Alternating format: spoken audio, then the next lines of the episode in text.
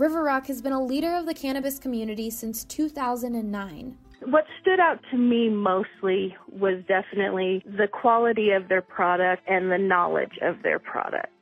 The way that they treat each individual person, always with respect, and they try to make sure that your needs are taken care of. That was Michelle. She's been a medical patient at River Rock for 7 years now.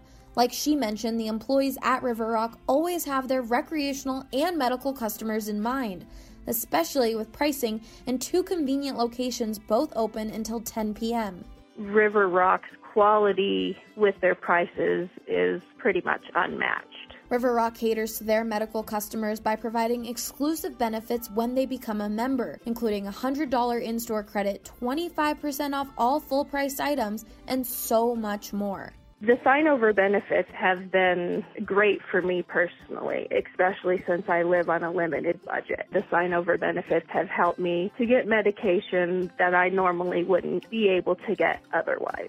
Find out more about the sign-over benefits and why people like Michelle have stayed with River Rock for this long at riverrockcolorado.com.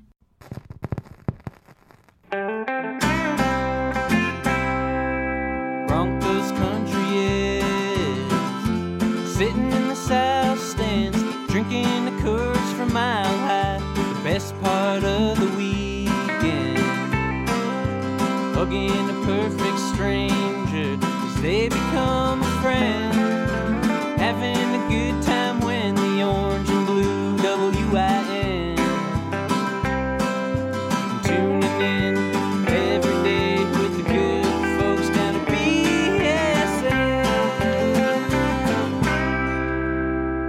BSN. To the BSN Broncos podcast presented by Elixinol, Colorado's premium CBD distributor. Hit up elixinol.com for all of your CBD needs. And Zach, today is a special anniversary in Broncos country. It's been exactly 3 years since the Broncos won Super Bowl 50, and I have to say it feels like 30. Yeah, you were one day ahead of this when we talked about it yesterday. It honestly feels like a decade ago, and the good old days is what it's remembered as, yet so many other teams look the exact same. The Broncos, unbelievably different. They say that when you get older, the years start going faster. I think I've got like some sort of Benjamin Button thing going on because that's not a bad thing. Because it feels like the years are going longer. Maybe like I would say like in a week's time feels like it goes by really fast. But then when I look at like it's only been a year since we launched subscription. That's wild. That feels like it's been like 5 years right there. So since the Super Bowl has been an insane amount of time. But I tweeted this out, Zach. 4 starting quarterbacks, 4 offensive coordinators, 3 defensive coordinators, and 3 head coaches in that 3 calendar year period. What?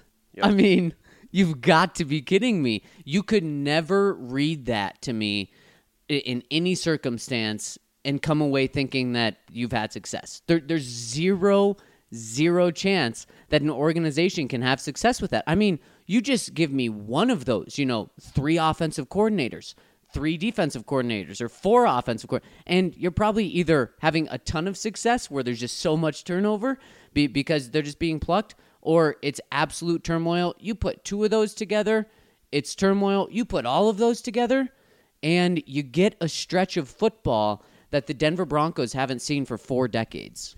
It'd be a fun article to do, maybe not fun, but an interesting article to do to figure out what caused this and point to whose fault it is and why they're in this position. But I'll say this just off the top of my head without, really looking too far into it. The problem was that they didn't have a post-Peyton Manning plan.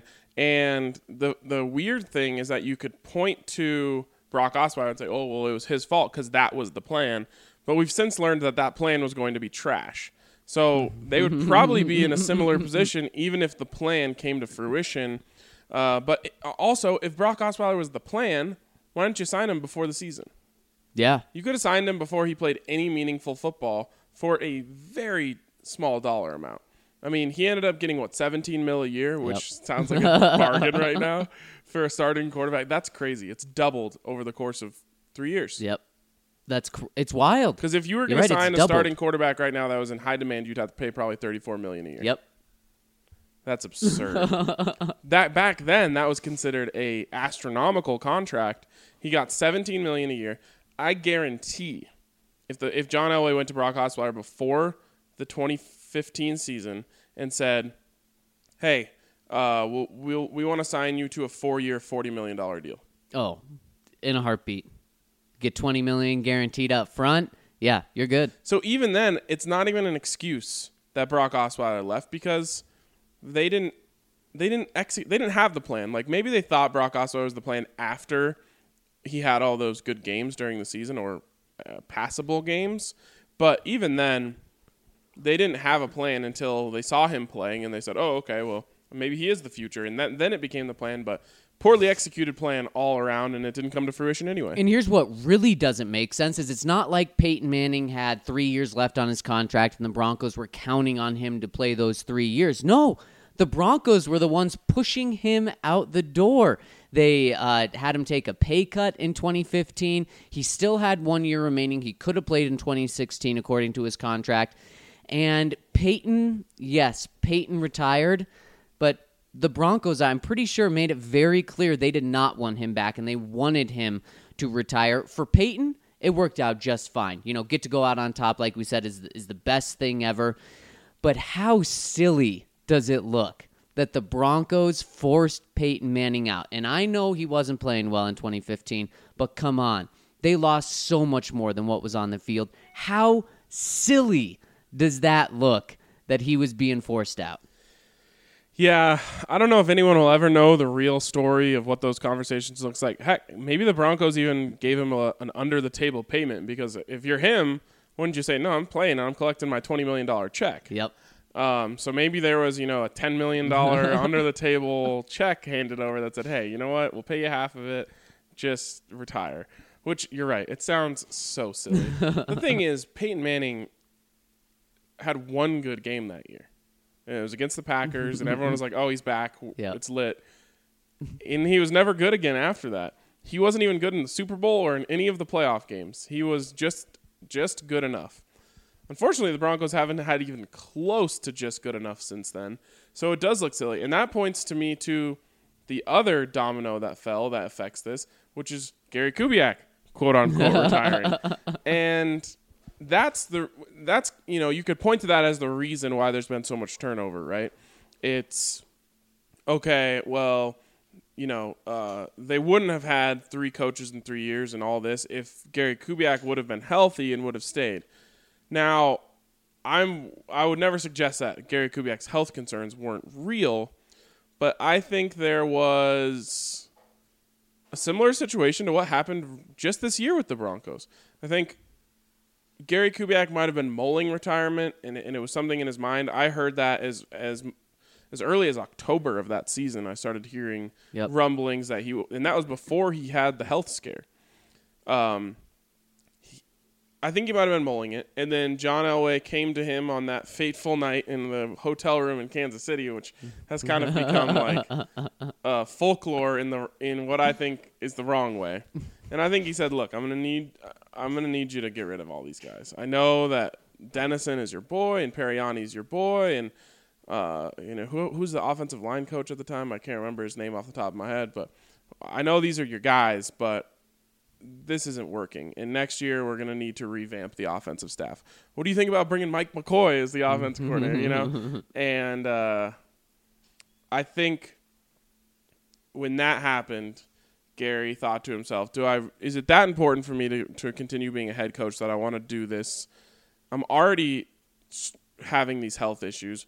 How is losing all of my buddies off the staff going to help me in my happiness and my quality of life? You know what? I'll just retire. Yeah. And so is it Gary Kubiak forcing Peyton Manning out? No. Is it Joe Ellis telling Gary Kubiak that he needs all of these guys off of his staff? Sure isn't. Who is it? It's John. It's John. And to me, John is the most confident guy you can come around, and I think that's a great thing. For a quarterback, that's exactly what you need. John talked about it himself last year when looking for a new quarterback, just how you can never waver in your confidence. That's a great thing for a GM as well, and it works for free agents. That style works. It got Peyton Manning here, got Aqib Talib here, got DeMarcus Ware here, got TJ Ward here, all Pro Bowl players, all Pro players. It works in that respect, but it's a little too confident because he said with Malik Jackson, he said, no, we can just find the next fifth round Malik Jackson. We don't need to talk about a contract with him. We'll just let him walk. Derek Wolfe, they were lucky that they signed him up so late into the season like they did. Peyton Manning, John just thought, yeah, I'm John Elway. I'm going to convince Brock Osweiler to take a sweet deal.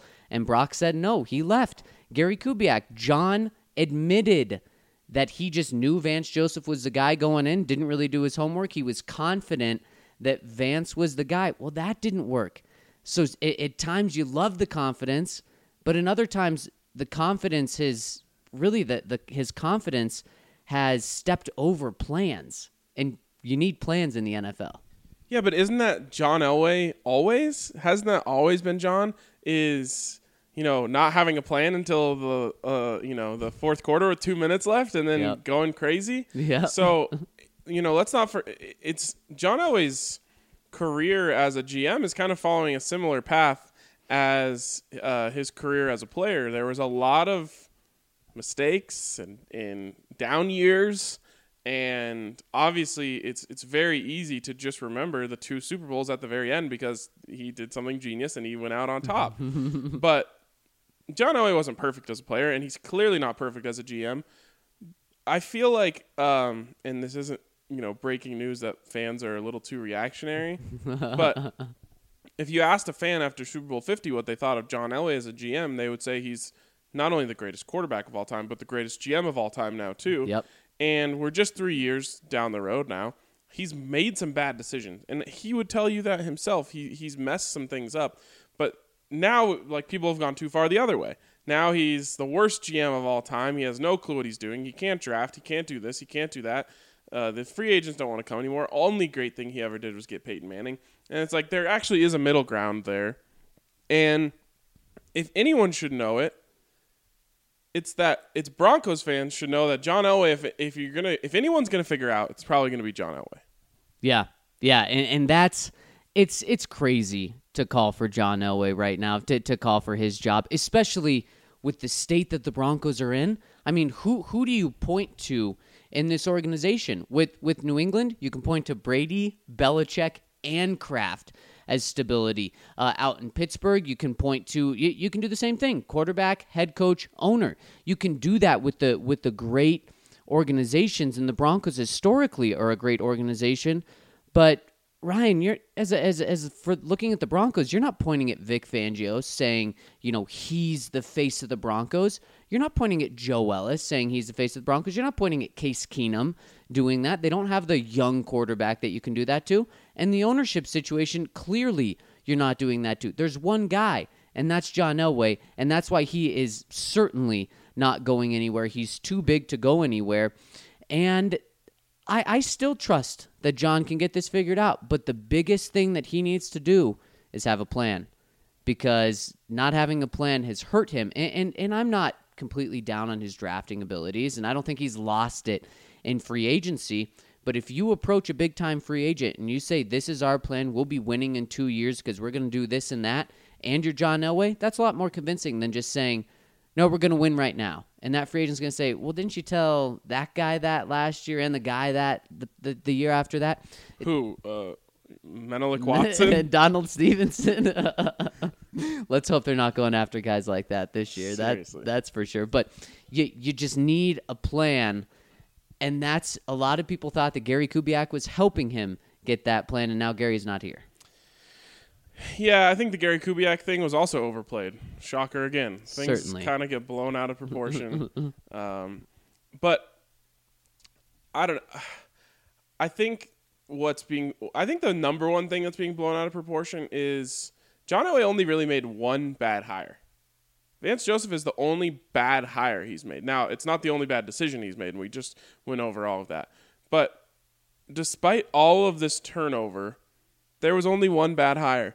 The John Fox one could be debated just because you had Peyton Manning and you didn't win a Super Bowl, which to me kind of says you didn't have the best coach. But also, what were you to do? Because John Fox came in and turned the franchise around, right? And then Peyton Manning comes in. What are you going to do? Fire John Fox before he even gets a chance with Peyton Manning? No. And what he did with Tim Tebow, that was a great coaching job. Yeah. So maybe they were a couple years too late on realizing that he wasn't the guy to pair with Manning, but it wasn't a bad hire. When he made the hire at the time, it was actually the perfect hire and probably the best hire for the Denver Broncos at that time. So in the end, John always made one bad hire. You have to at least give him the benefit of the doubt in that sense. You can't say he has no eye for coaching or whatever, because he's gotten it right technically 2 out of the 3 times he made a hire. And that's what John admits. He says, John Fox, look, we made a Super Bowl. Gary Kubiak, we won a Super Bowl, so that turned out right, in his words. And then he said, and Vance, yeah, probably a mistake there. So exactly right. Now, if Vic Fangio's a good hire, if you hit on 3 out of 4 in your tenure as GM, pretty darn good, I'd say. If you miss, well, then not just you only hit on 50%, but then you're trending downward, and you probably don't get to make another hire. Okay, so while we have the Super Bowl and Super Bowl 50 in mind, there's been a lot of talk about the Broncos Super Bowl window, and John Elway himself says he doesn't believe in windows. I think he believes the window's always open if you make the right moves in the offseason, which is he probably thought the window that he could throw into was always open as well when he was on the field. So the idea in this conversation about the Super Bowl window surrounds the fact that Von Miller is on the tail end of his prime. Chris Harris is probably moving out of his prime. And this defense, which is really built around those two guys, doesn't have forever to get this thing figured out. And I think that's correct. And I think it's a reason why John Elway has tried over and over again now to figure out the short-term fix, because he thinks we have a Super Bowl caliber defense, or at least one that under the right guidance can be a Super Bowl caliber defense. And we just can't afford to spend 2 years rebuilding when, and really, probably should have started directly after the Super Bowl when they started rebuilding, but they didn't do that. So it really probably should have been a 3-year rebuild that started right then and there. And then you'd be where we are right now with still time on the clocks for those guys. But that wasn't the way he approached it. And in the moment, you can totally understand why he approached it the way he did. But now you've reached a point where the window is closing, in my opinion, for the defense. And meanwhile, it's not even close to opening for the offense. And we're talking about Super Bowl, right? The Correct. Super Bowl window. Because I believe the Broncos playoff window, it's open right now. With that defense, like you said, so many guys still in their prime, even if it's just 1 or 2 years left. But Super Bowl window, Ryan, we talked about it yesterday. The Chiefs have the best odds to win the Super Bowl next year. They're in your division. You get to play them twice.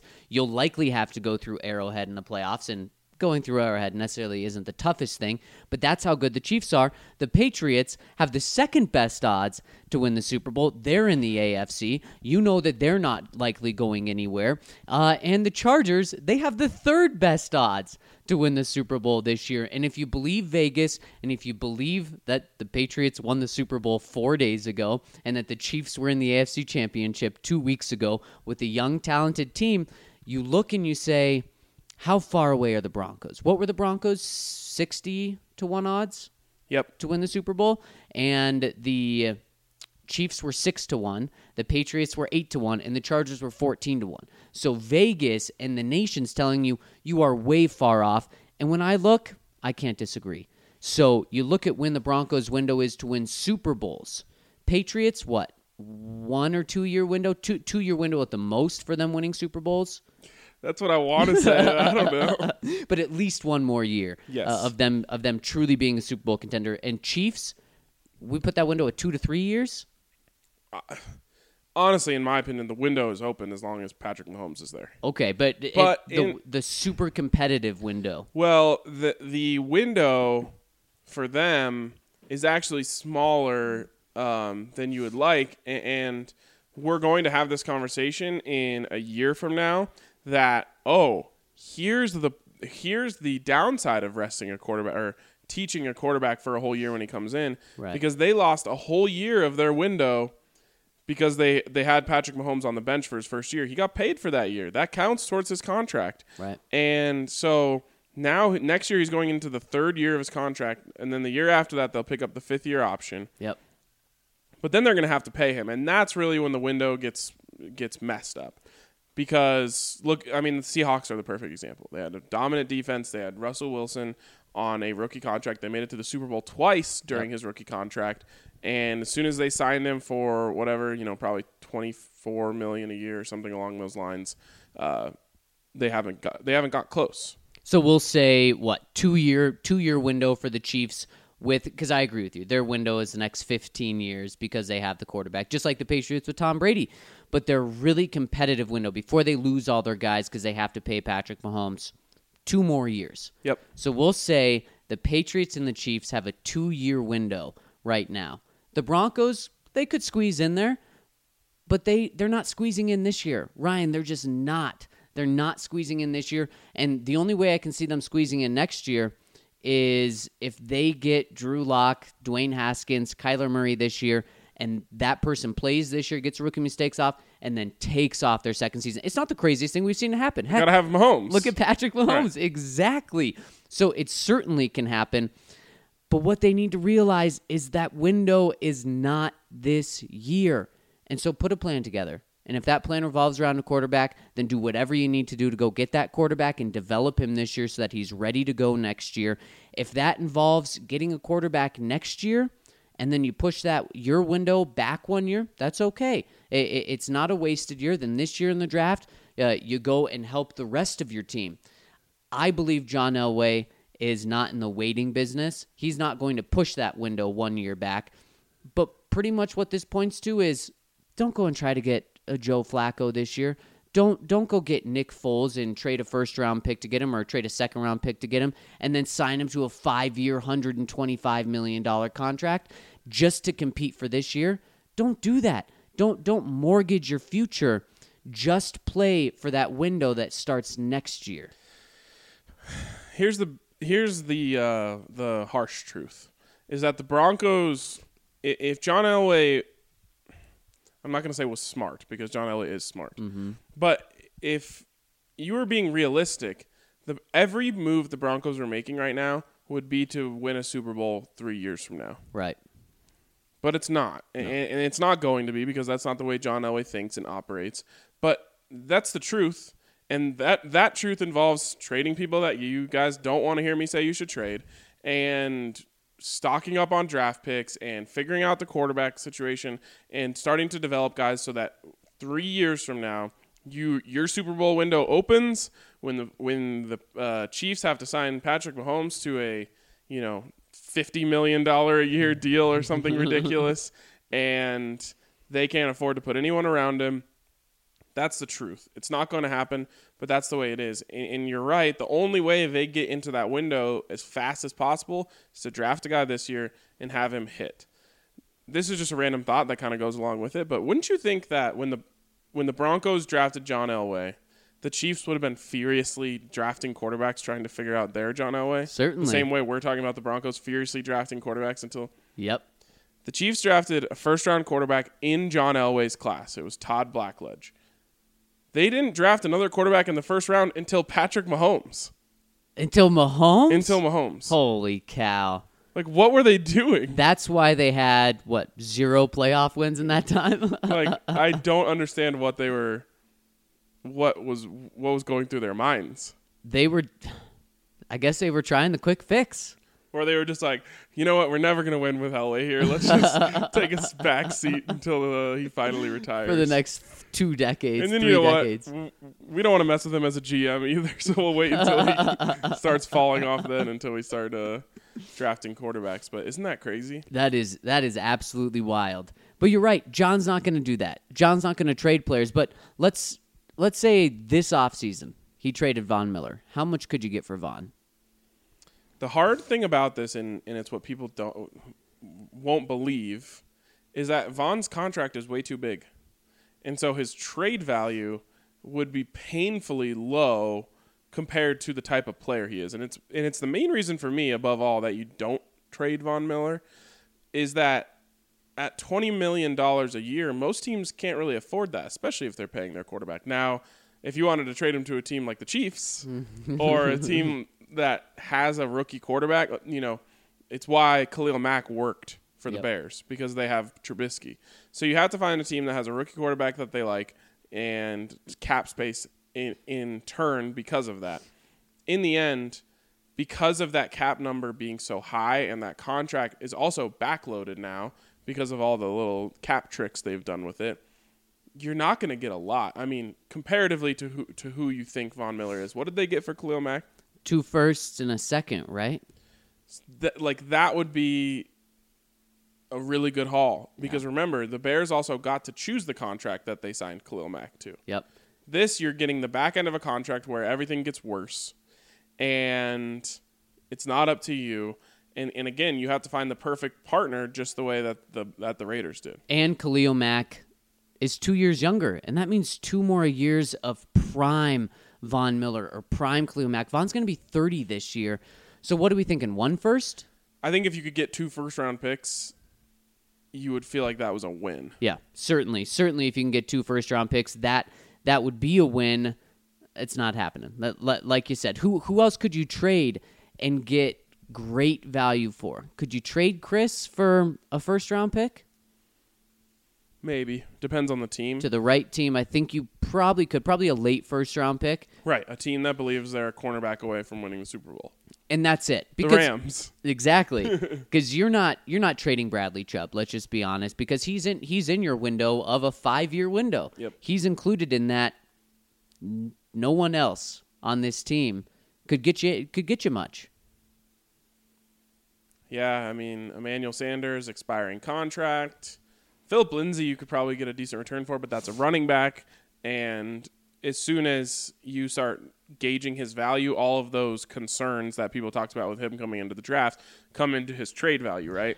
Teams are saying, well, he's small, he's undersized, he got injured in his first year. You're not getting a first-round pick for Philip Lindsay, that's for sure. You might be able to get a second for a team that really thought he was the guy, but even then, he is a undersized running back. Yeah, I was thinking late second or third. Yeah, probably a third-round pick. So you're not doing it in the first place. Yeah. So you're right. There's 2 guys that you could get big-time trade value for.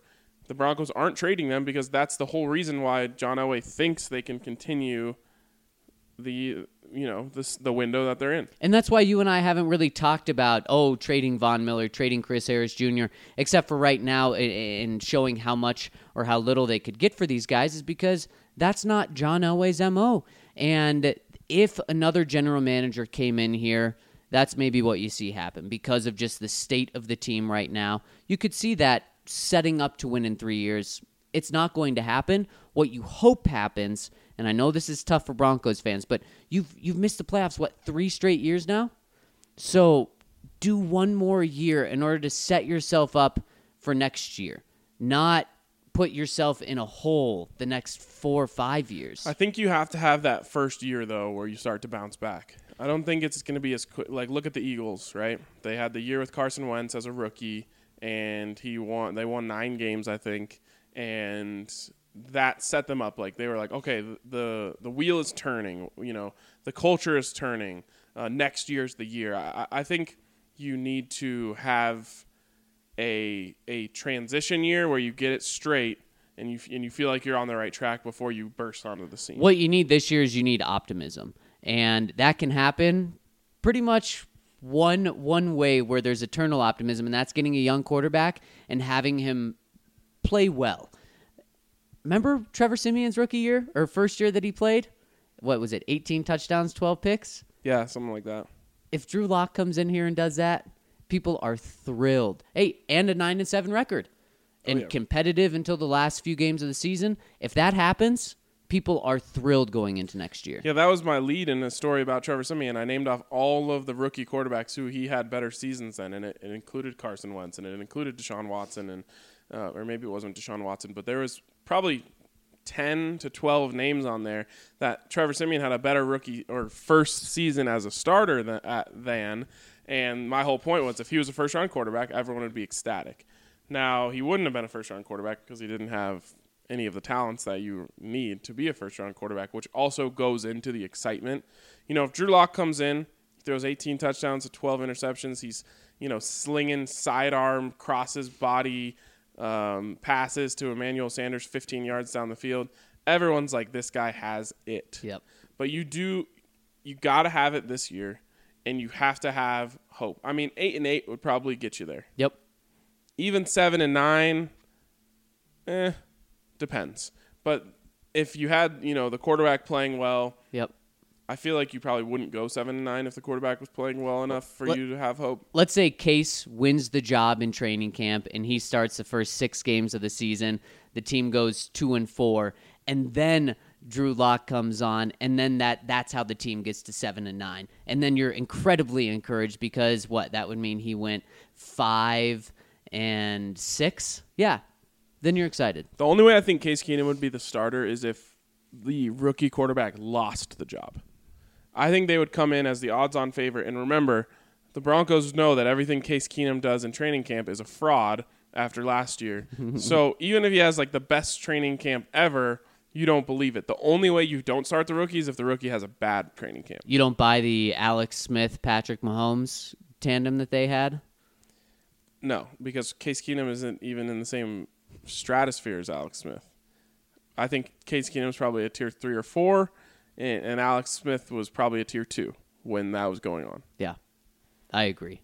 So I guess not stratosphere was exaggeratory term, but you get what I'm saying. Case Keenum isn't good, so why would you start him? There'd be no reason. It's not exciting, brings nothing to the table. The Chiefs, when they started Alex Smith that year, they thought they could win the Super Bowl with Alex Smith as their starter. Now, they realized that year that no matter how good he plays, you can't win the Super Bowl with him, and that's why they traded him to the Redskins and decided they were going to start the Patrick Mahomes year. The Broncos are pretty much in the position right now that the Chiefs were after Alex Smith's great season that they realized he wasn't the guy. The only problem is the Broncos don't have the guy in the fold, and they had a great opportunity to get that guy, but they don't have him. All right, Zach, before we move on, I got to tell the good folks and the good listeners about Strava Craft Coffee. Strava Craft Coffee is a game-changing CBD-enriched coffee that has really changed lives. Their reviews are incredible, so make sure you check them out. The CBD-infused coffee has taken away long-term migraines, back pain, arthritis, IBS. It's even helped decrease anxiety. Whatever it is, you name it. CBD is an all-natural and non-psychoactive ingredient, and the coffee is rich and tasty. Check it out for yourself today and receive 20% off when you use the promo code BSN2018 at checkout, and you'll get it shipped straight to your door. Man, I was so excited to talk about that segment that we just had that I didn't even mention the promo code sale, which I got to get to right now. We talked about it a bit yesterday. In case you missed it, we're having another promo code race. It's something that Zach and I take probably too much pride in, but we've never lost one of these promo code races. It's a race between us, the Nuggets, the Avs, and the Rockies, and those are the promo codes. It's promo code Broncos.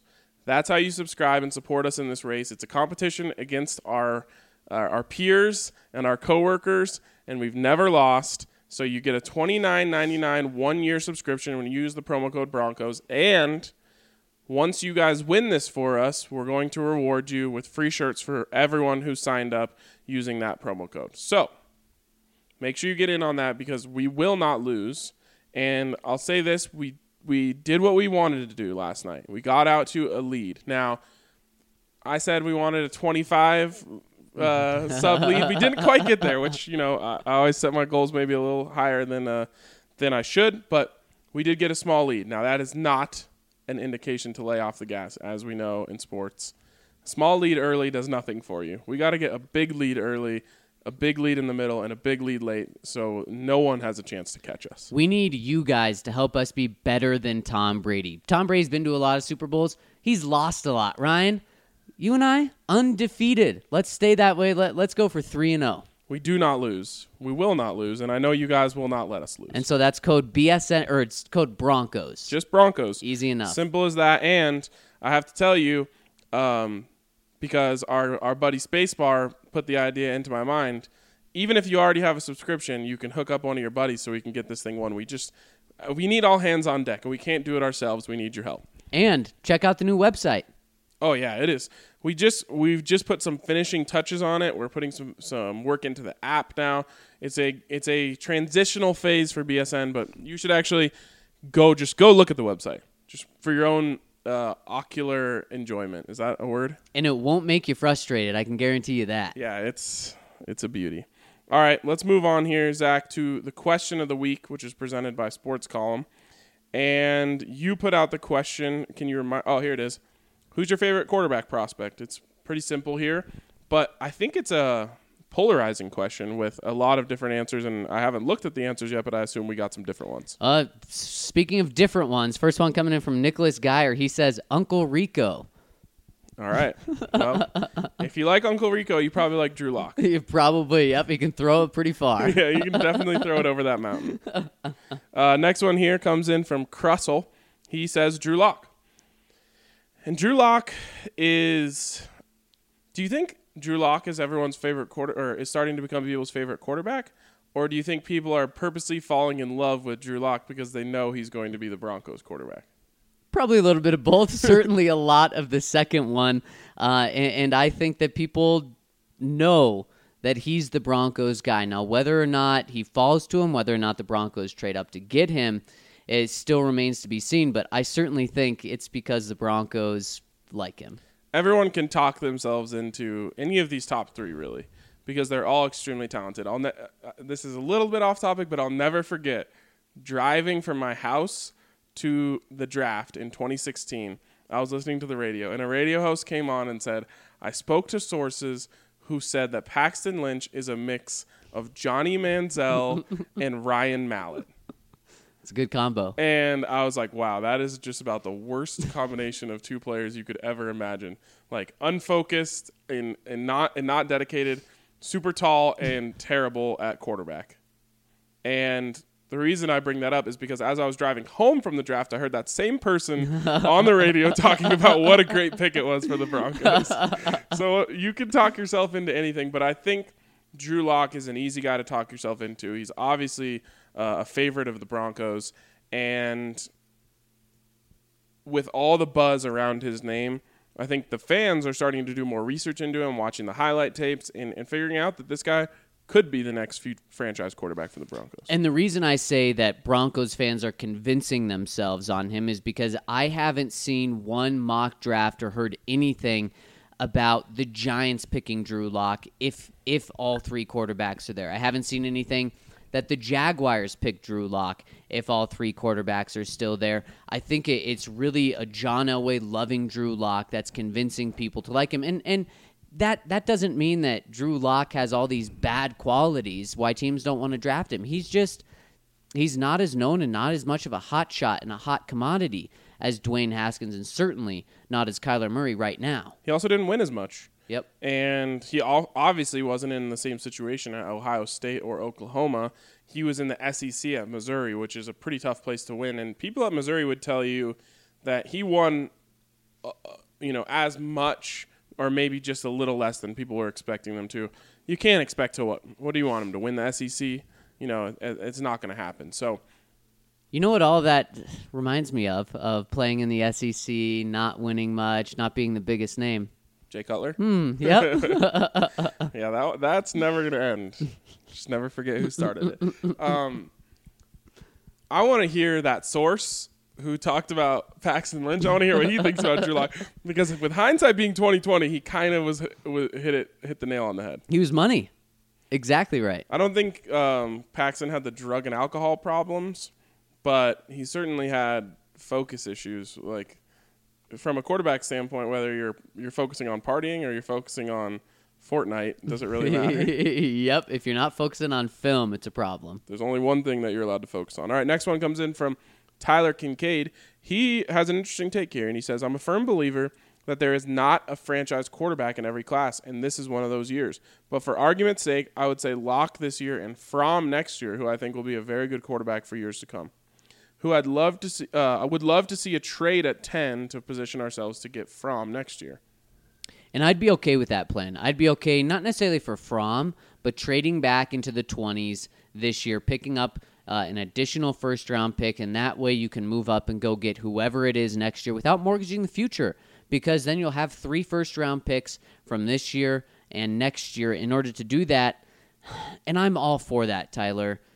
But that's just, I don't see that happening. I don't see a scenario where John Elway does that. I know last year he said he was open to trading back if Bradley Chubb was taken by the Browns at 4.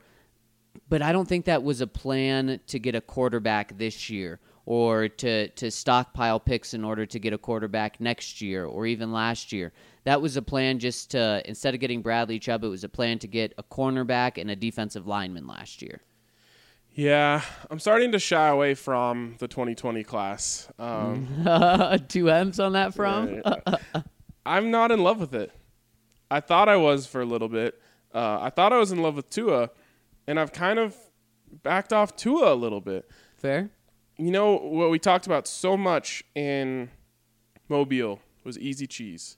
And clearly Patrick Mahomes has it, and Deshaun Watson has it. And, you know, a lot of these young quarterbacks you're seeing have success have it.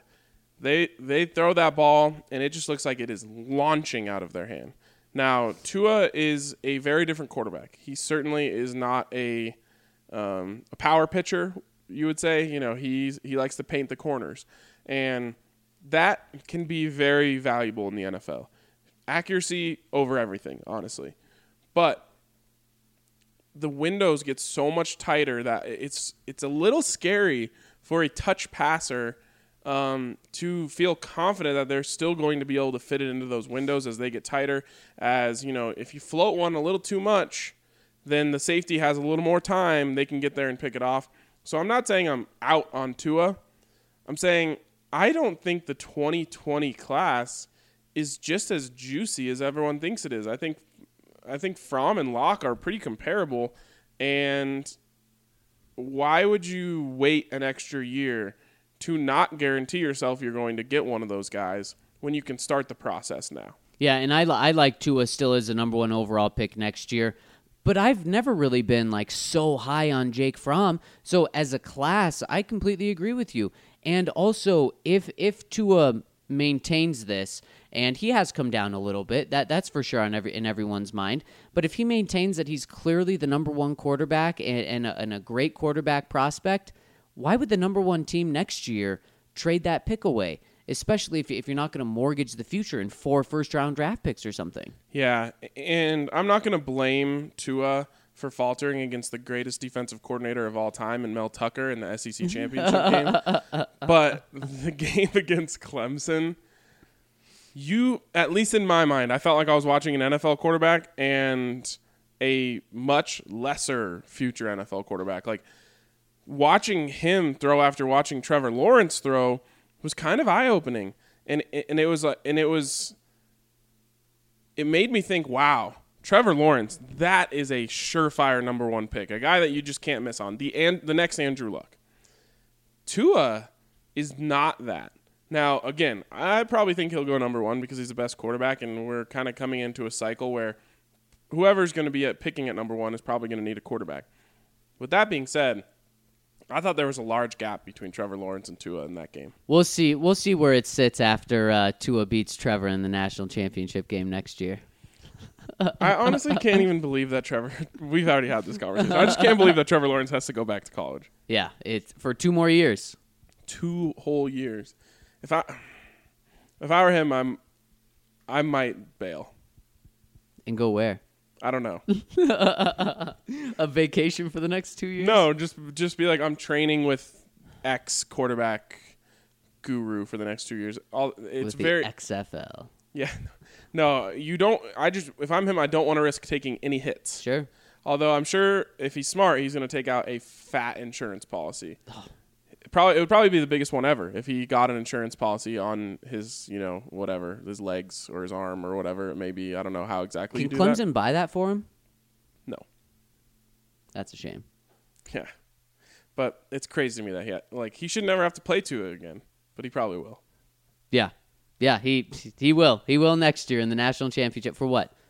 Four straight years? I think it would be 3 out of 4. 3 out of 4. They would play for 4 straight years, but last year it was in the semis. Yep. Okay.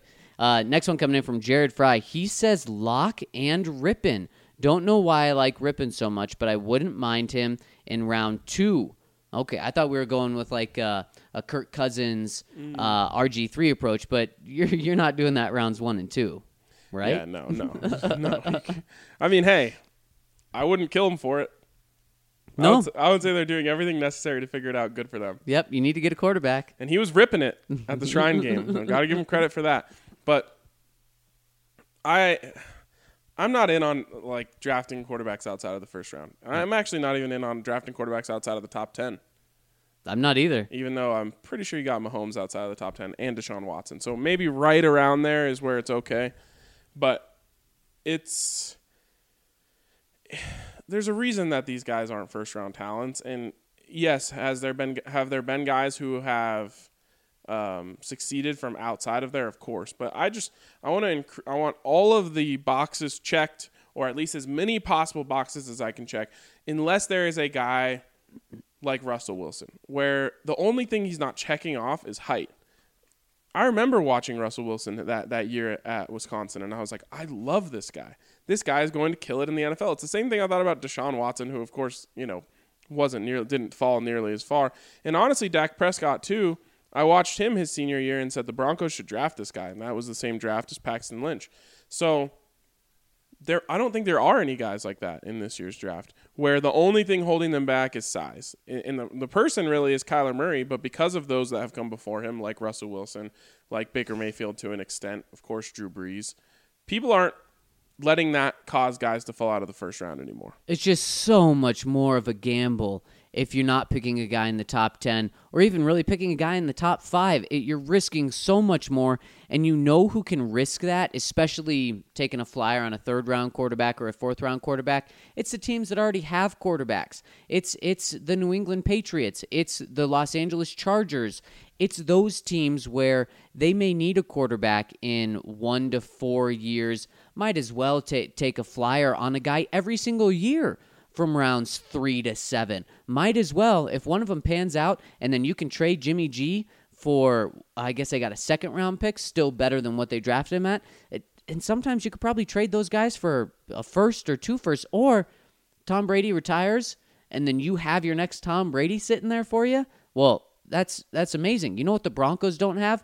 They don't have the ability to gamble right now. They need the guy. And that's why, as we will continue to say, you do whatever you need to in order to get him. Now, Ryan, what do you think of drafting Drew Locke in the top 10 and then also a guy in the 4th round? Yeah, count me in. The problem is I just don't – who is that guy in the 4th round? Because Minshew? I legitimately didn't like any of the other quarterbacks at the Senior Bowl. And then you said Minshew, and I was like, okay, I kind of liked him. That's about it. Right. But I barely liked him. Right. I still felt like I was watching a college quarterback. Yeah. And so I don't like Finley. I definitely don't like Daniel Jones. I don't like Will Grier. Stidham and Minshew are two guys that I say, you know what? Sure. Go ahead. Take them in the 4th round. See if maybe, you know, you put them with, you know, an NFL quarterbacks coach, and you put them in an NFL strength and conditioning program, and the arm strength picks up a little bit, and they figure out the rest. That's fine, but the truth is this quarterback class is certainly not deep. A lot of people thought it was a bad quarterback class at the beginning of the year, and really some people still feel that way. I think the top of the class is proving itself out to be pretty respectable, but the rest of this class is mostly trash, and I especially don't like Tyree Jackson, who somehow garnered up some hype after the Senior Bowl. Yeah, and David Freeze It says it's not hard to love that arm on Locke. Haskins doesn't fall to 10. Murray could be the next Vic or the next Mr. Glass. Kind of similar to what we've said. Who's Mr. Glass? I have no idea. Just someone that is fragile as can be that Alabama players throw around. I was actually kind of hoping for like a legit bust comparison there. Is there a bust comparison for a guy who was extremely talented, who everyone thought was too small? Off the top of my head, I can't think of one. Maybe the trick to drafting quarterbacks is drafting short quarterbacks. No one's tried it, so maybe. I mean, even going back to Doug Flutie, who I think to this point is the shortest starting quarterback of all time. Yep. That's Doug Flutie. Yep.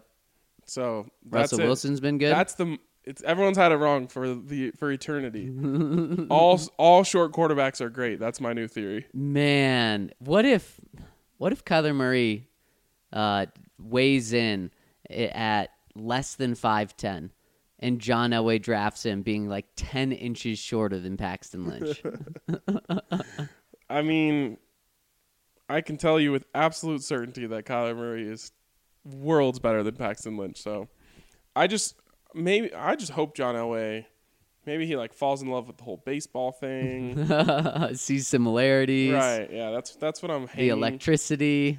That's what I'm hanging on.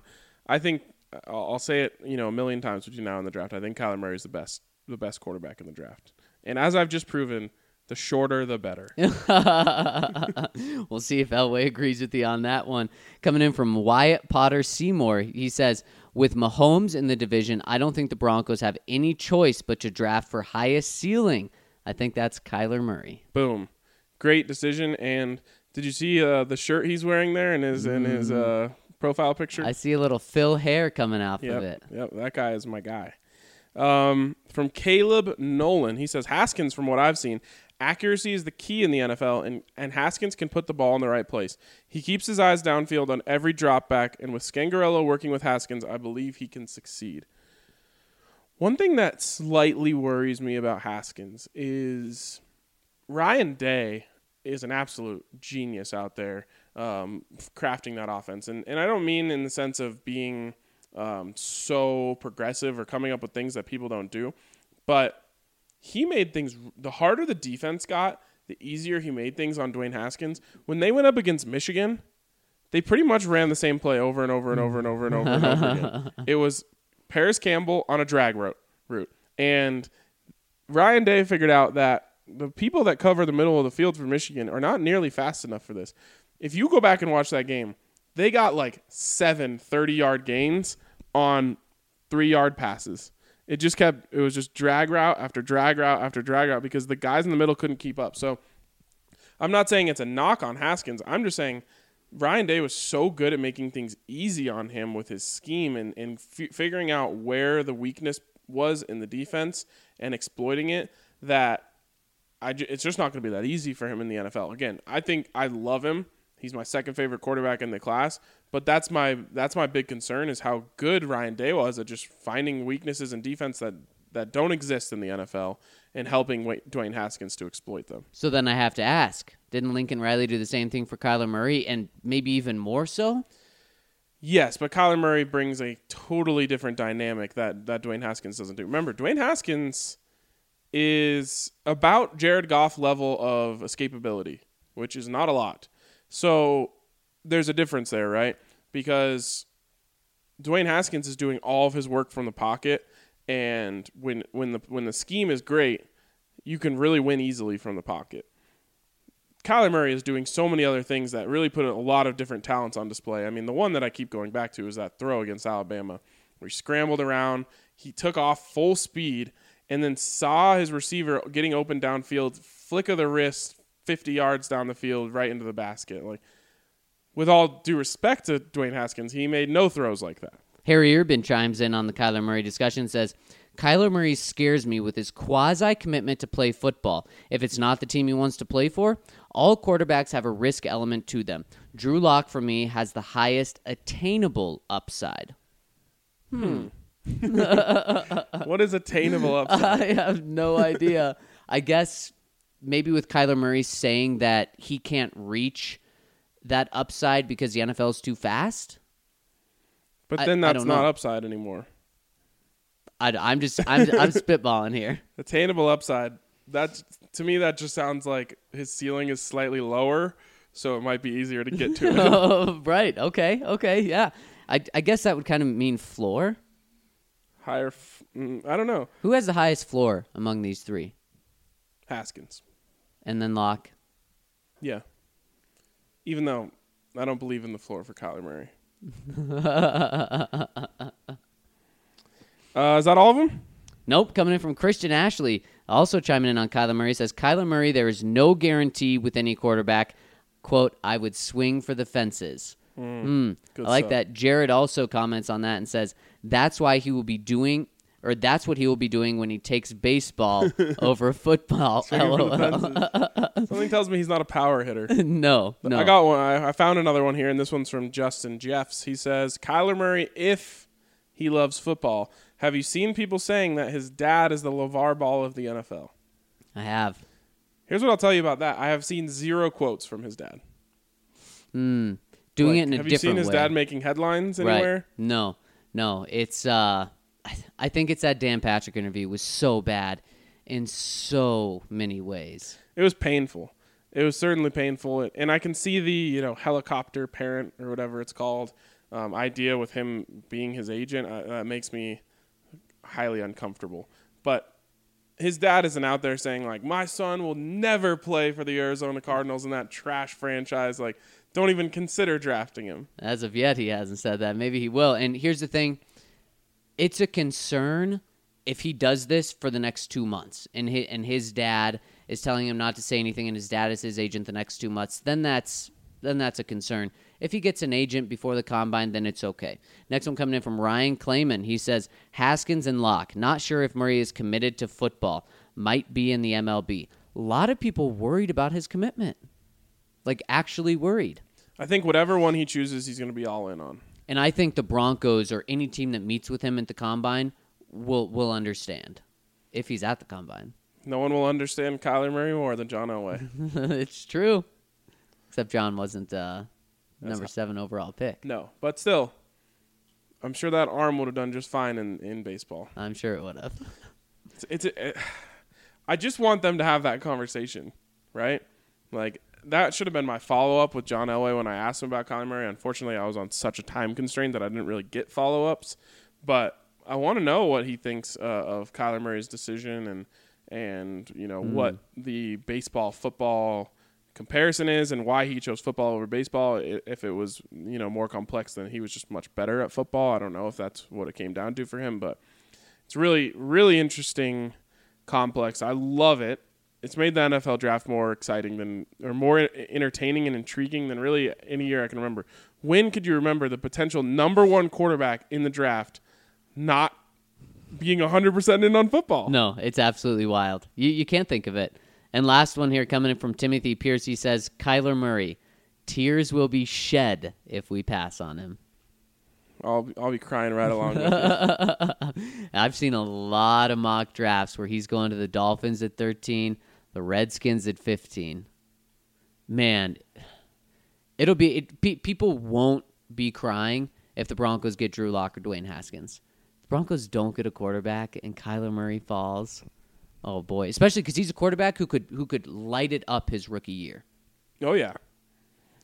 My my dream scenario. It shouldn't be a dream scenario, but is Haskins goes at like 5. Then no quarterbacks get picked. The Broncos think they're going to get Locke. Then someone jumps over them to 9, drafts Locke, and they have no choice but to draft Kyler Murray. And that may be the only way that Kyler Murray is on the Broncos.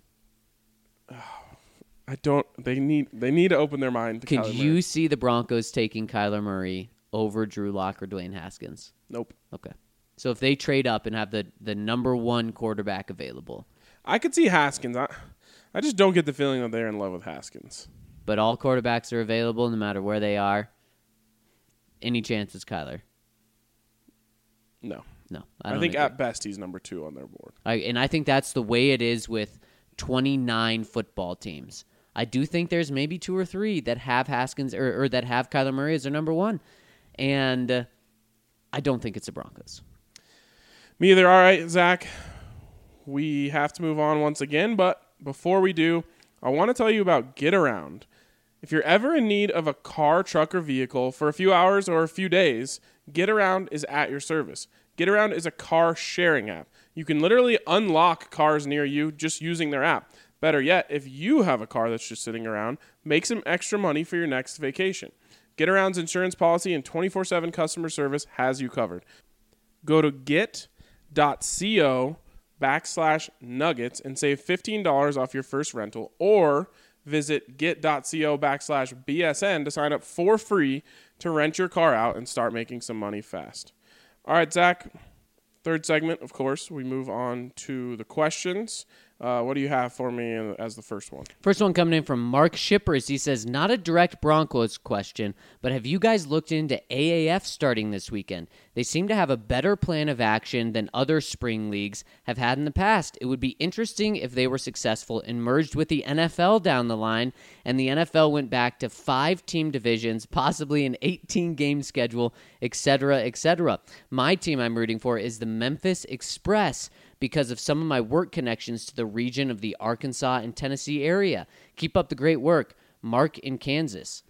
And to be honest with you, Mark, I had heard of the AAF. I had no idea it was starting this soon. I mean, it starts Saturday.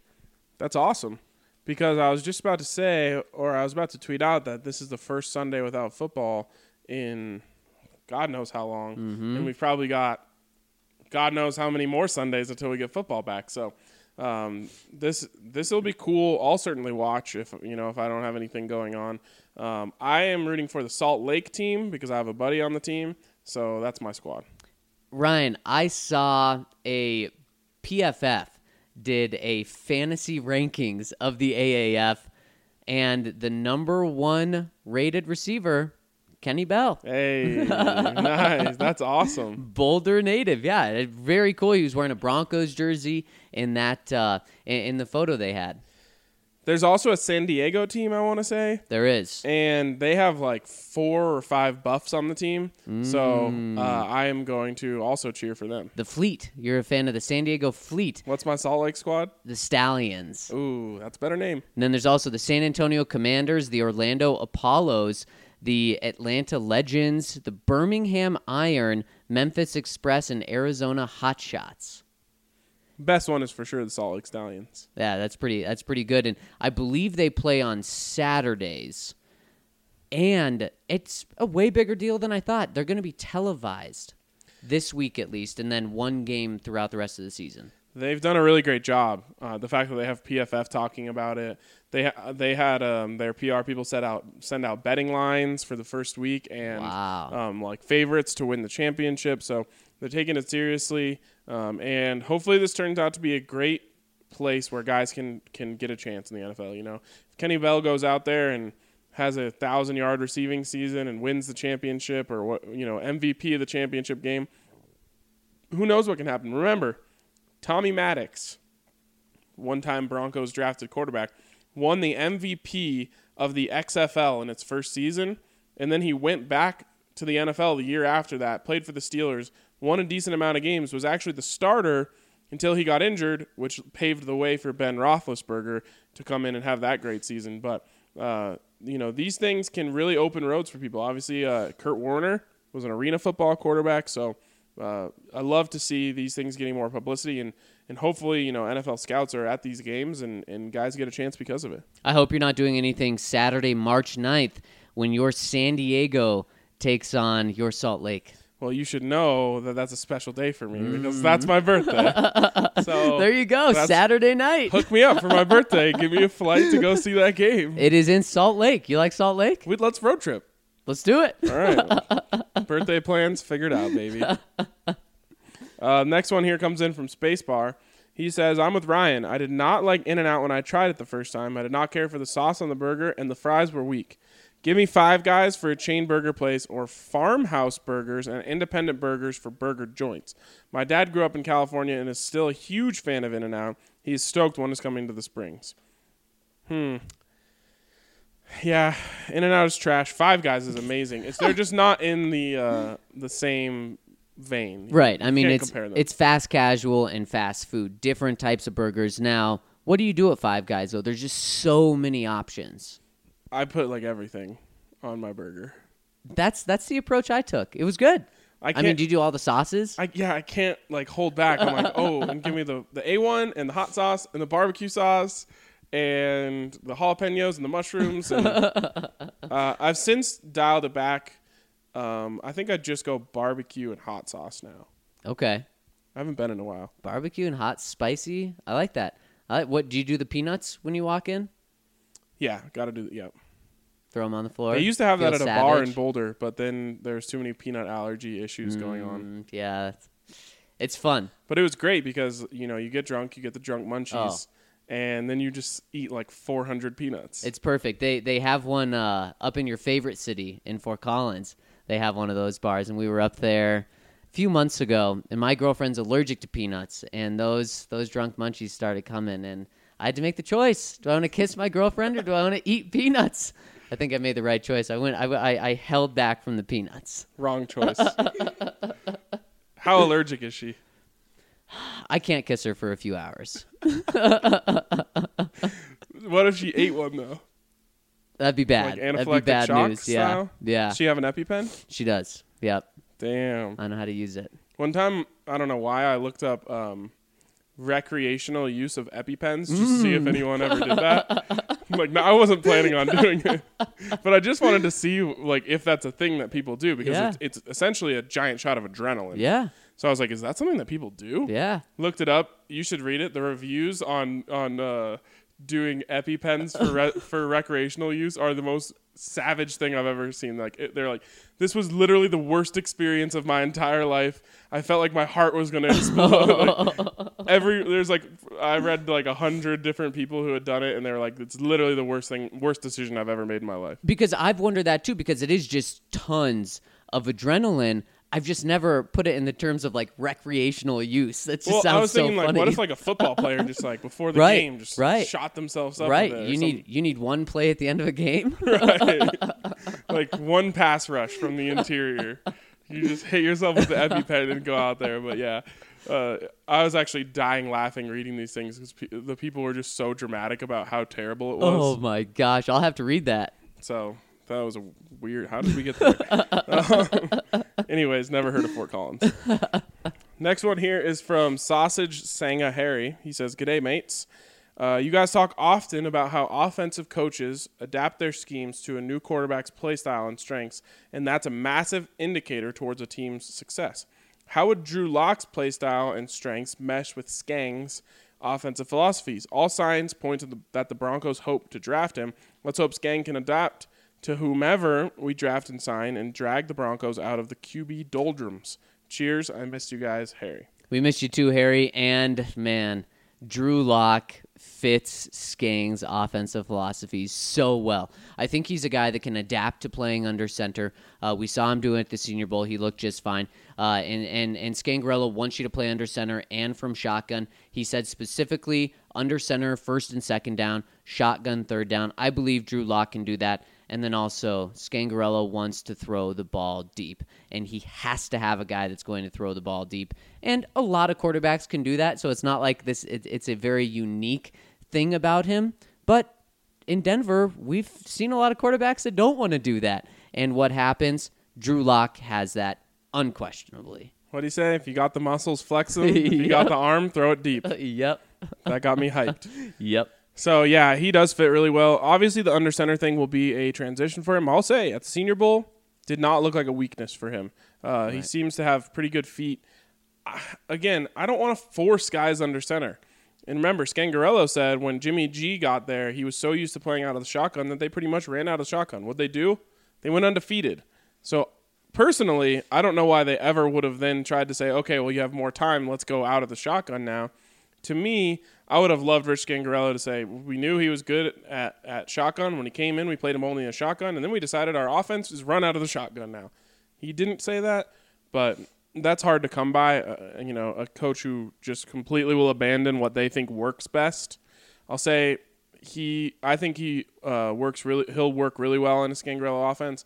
I also think, well, I have to say his name every time we talk about quarterbacks. I think Kyler Murray would be really, really intriguing in that offense too. I think Rich Scangarello would have to fall in love with Kyler Murray and, you know, be on his knees begging John Elway to draft him before they would consider it. But I think both of those guys fit really well. John Elway, let's say John Elway loves Drew Locke. John Elway, or Rich Gangrello loves Kyler Murray. Who's the Broncos quarterback? Obviously, Drew Locke. Is that how it should be? Here's the thing that you have to keep in mind if you're John Elway. Even if Rich Gangrello says, I love Kyler Murray. If Kyler Murray comes in and Rich Gangrello has leads the Broncos to 9-7, he's going to be gone in a year or two. And so now you have to think to yourself, is it more important to have that? And let's just be honest. If Kyler Murray does come in and he's good enough for Rich Gangarello to get plucked away and gets a head coaching job somewhere else, doesn't that mean drafting Kyler Murray was a success? And now you just have to get another person from that tree who loves Kyler Murray to come in and coach him? That seems like a good situation for me. But John Elway, I just feel like, would take the approach of, hey, I'm going to be here for a long time. Everyone else here, except for Vic Fangio, I can't control really how long they're going to be here. I want to get the quarterback that I love. Probably the wrong approach, in my opinion. But I think both of them are going to agree on Drew Locke. Yeah. Whoever starts that, let's just say I think Scangarello will fall in love with him. Doesn't have a choice. And final one here coming in from Carpaccio Chris. He says, Zach and Ryan, who are some free agents you would like to see the Broncos pursue? P.S. In-N-Out is superior to all other fast food burger joints. I completely agree with you, Chris. Maybe Ryan just had a bad experience. There is an In-N-Out and Chick-fil-A side by side near my home, and when I'm feeling like a BA mofo, I go down there and order a 4x4 with fries and a shake, as well as 2 spicy chicken sandwiches. Hold up. How? Like, I can eat. I do not think I could eat a 4-stack burger, 4 patties, and then 2 fries chicken patties and on shake. Top. Wow. If I'm really hungry, I'll just go 2 spicy chickens, but no fries, no shake, and just straight up 2 spicy chickens. I call that load groceries for the week. Yeah, it would take Zach 5 days to eat all of that. Sounds good, though. Sounds delicious. What were we talking about that you said you save for later? Chipotle, I can turn to 3 meals. Oh, my God. That's like, you know, when you're in high school and people like make fun of the kid who's a lightweight for drinking. Yeah. When you go to like bars and you have to pay for all of your drinks, you wish you were a lightweight. You're exactly. Like, man, I wish I could just have 2 drinks and be feeling good. I got you over here. Well, I'm glad that you support Chick-fil-A. It's unfortunate that you think that In-N-Out is superior to all others, especially when you have had Chick-fil-A, because he said burger joints. All right. Okay. Although I was hanging out with some British guys at the Super Bowl, and they call Chick-fil-A sandwiches chicken burgers. Chicken burgers, okay. Now, have you ever had a 4x4 or 3x3 or 2x2? I didn't know you could even go more than the double-double. Yeah, I didn't either. I maybe have had the double-double. I don't know how you can eat 4 patties. I just... Even, you know, In-N-Out's weak little baby burgers, I feel like 4 of them would be too big to fit your mouth around. Right. With the buns? Yeah, of course. That's got to be a lot of sauce. Maybe you need to try that. Maybe that is your way to In-N-Out. I think I need to try without the animal style or just like no onions. Whatever they do with the onions is messing me up, maybe. Man, that's where we're so different. Onions are my favorite. Well... I think that wraps it up for us today on the BSN Broncos podcast. So thanks for tuning in. I'd like to see some more comments, just going to be honest. And definitely got to see more people coming in with that Broncos promo code. We not only want to win this, we've been talking about winning this. I want to destroy the other teams. I want to take their will away. Because last time there were some teams happy that they were close. Let's not make that happen again. I want the next time this comes up, the next time we do one of these, I want all of the other guys to be like, again. And that ours only have to get mopped by the Broncos again. Yeah, I want them saying two Broncos only counts as one. Oh, like a little handicap. Yep, exactly. Oh, nice. I'm gonna like passive aggressively fit that into the next email. After we win this by like 100, I'm gonna be like, oh, next time, guys, don't worry. We're gonna do a little Broncos ones only count for half. It's okay. We'll make it a close competition. So make sure you tune in to the Draft Pod tomorrow. And then hit that subscription. Broncos is the promo code all weekend. Let's come in here Monday morning, Ryan, and let's already be calling it off. Just like laughing on the sidelines, dancing in the third quarter. Yep. Some Steph Curry BS. Yes, love it. All right, guys, thanks for tuning in this week. Again, make sure you tune in to the Draft Podcast with Andre. Draft season is certainly heating up, and we will catch back up with you on Monday.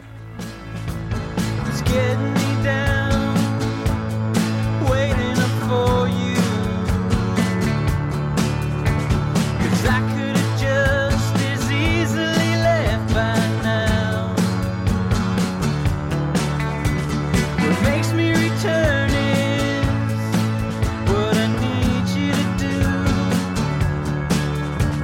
'Cause something you gave me just made me feel all mine.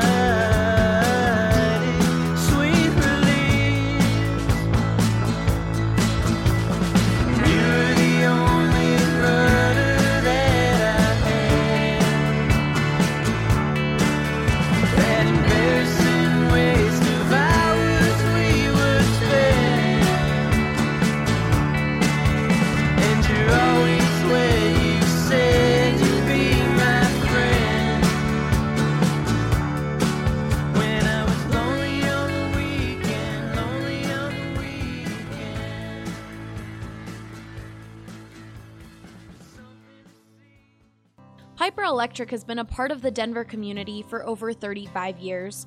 Their reputation of being fairly priced, trustworthy, and dependable has allowed them to become one of the best Denver electrical contractor companies in the market. We believe Piper is the best because of their professionalism, because of their capability, because of their integrity, and because of the relationship we have built over the last year and a half with several of their key managers.